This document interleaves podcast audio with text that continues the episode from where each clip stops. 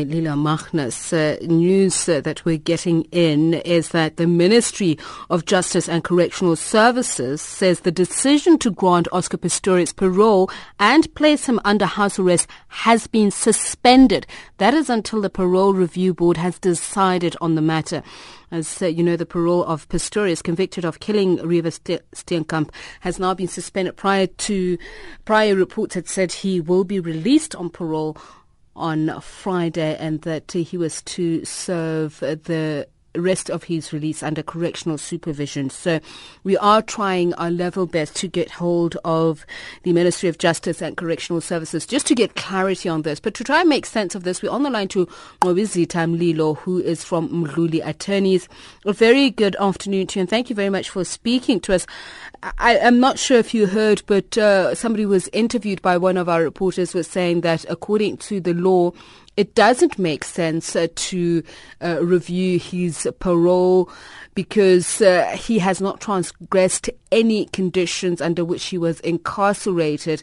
Now, under South African law, according to others, he's he's eligible for this, having served a sixth of his sentence. Your view on this? Uh, good afternoon. I, I, I, would I would tend to agree with the with that view because Oscar was sentenced in terms of Section 276I of the Criminal Procedure Act, and in terms of that act, he had to serve a minimum by calculation of of, of 10 months, and he's in fact served that period. And if, in the opinion of the parole board, he has conducted himself well during the time in which he was in prison, then he was in fact entitled to be released on uh, on parole. To my mind to the extent that the parole board would want to reverse a decision that they had already taken and in fact communicated to, to Oscar, I think that position might very well be uh, the unlawful position. Mm. I cannot see a basis upon which the minister might say he wants to take um, a second legal opinion on it. In fact, once the parole board has made its decision and, and communicated that decision to, to Oscar, they cannot reverse that decision in the absence of having uh, properly discussed the matter with uh, with Oscar, or at the very minimum, give Oscar or his legal team an opportunity to be heard. So, to my mind, the position of the the, the, the, the idea of suspending his release, in fact, I, I would submit quite unlawful. Hmm. Uh, what would constitute uh, reasonable grounds to withdraw a parole decision, which is you said has already been communicated. What about allegations of special treatment? Would that have any bearing on whether or not he has been rightfully granted parole? Well, if there's anyone who seeks to challenge the position of the parole board and allege that Oscar has been awarded uh, special treatment, that person must in fact take that decision to court to review the decision of the parole board rather than the parole board on its own suspending its, its decision. And uh, as we have seen, um, since the beginning of this Oscar trial, this allegation of special treatment has been has been lingering around, and in my respectful view, there's no basis for that uh, for that suspicion. So whoever thinks that Oscar has been treated in, in a manner different to any other uh, convicted person, it is the duty of that person to approach the court to seek a review of the parole board's decision rather than the parole board mero motu on its own reversing its own decision mm. in the absence of giving Oscar an opportunity to be heard. But Mr. they've already taken the decision. Mr. So Mlilo, I'll, then I'll go back Sorry? again to the question whether or not, and as you say, the veracity of those claims have not been proven. But I ask you again, should it be found that he received special treatment, would that be grounds?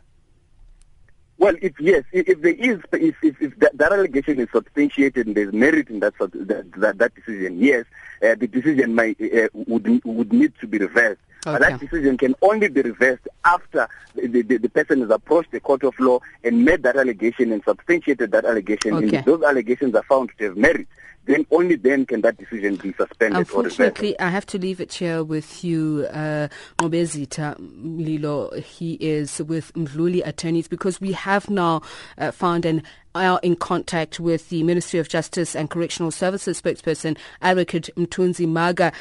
Can you, a very good afternoon to you first, but can you confirm reports saying that you have suspended the released on parole of Oscar Pistorius until there's a review of it by the parole board?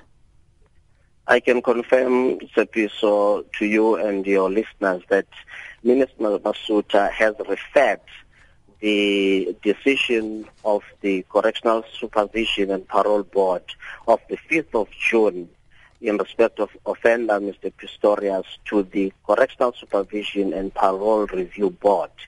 And by implication or the consequence of that is that the decision they had taken is then suspended until the review board deals with the matter afresh. Are you able to tell us under what laws or under what guise this decision has been taken to review the matter after it was announced that he be released on parole? In terms of Section 76, subsection 1 of the Correctional Services Act, a minister, national commissioner, or the inspecting judge may refer the matter to the review board if there are valid grounds that uh, he finds the decision to have been flawed. Now, when Minister was going through the petition that had been submitted by Progressive Women's Movement of South Africa, he, in that process, felt that it is prudent on him to peruse the offender's profile and the decision itself so that you're satisfied that it was in compliance with the law in order to respond to that petition.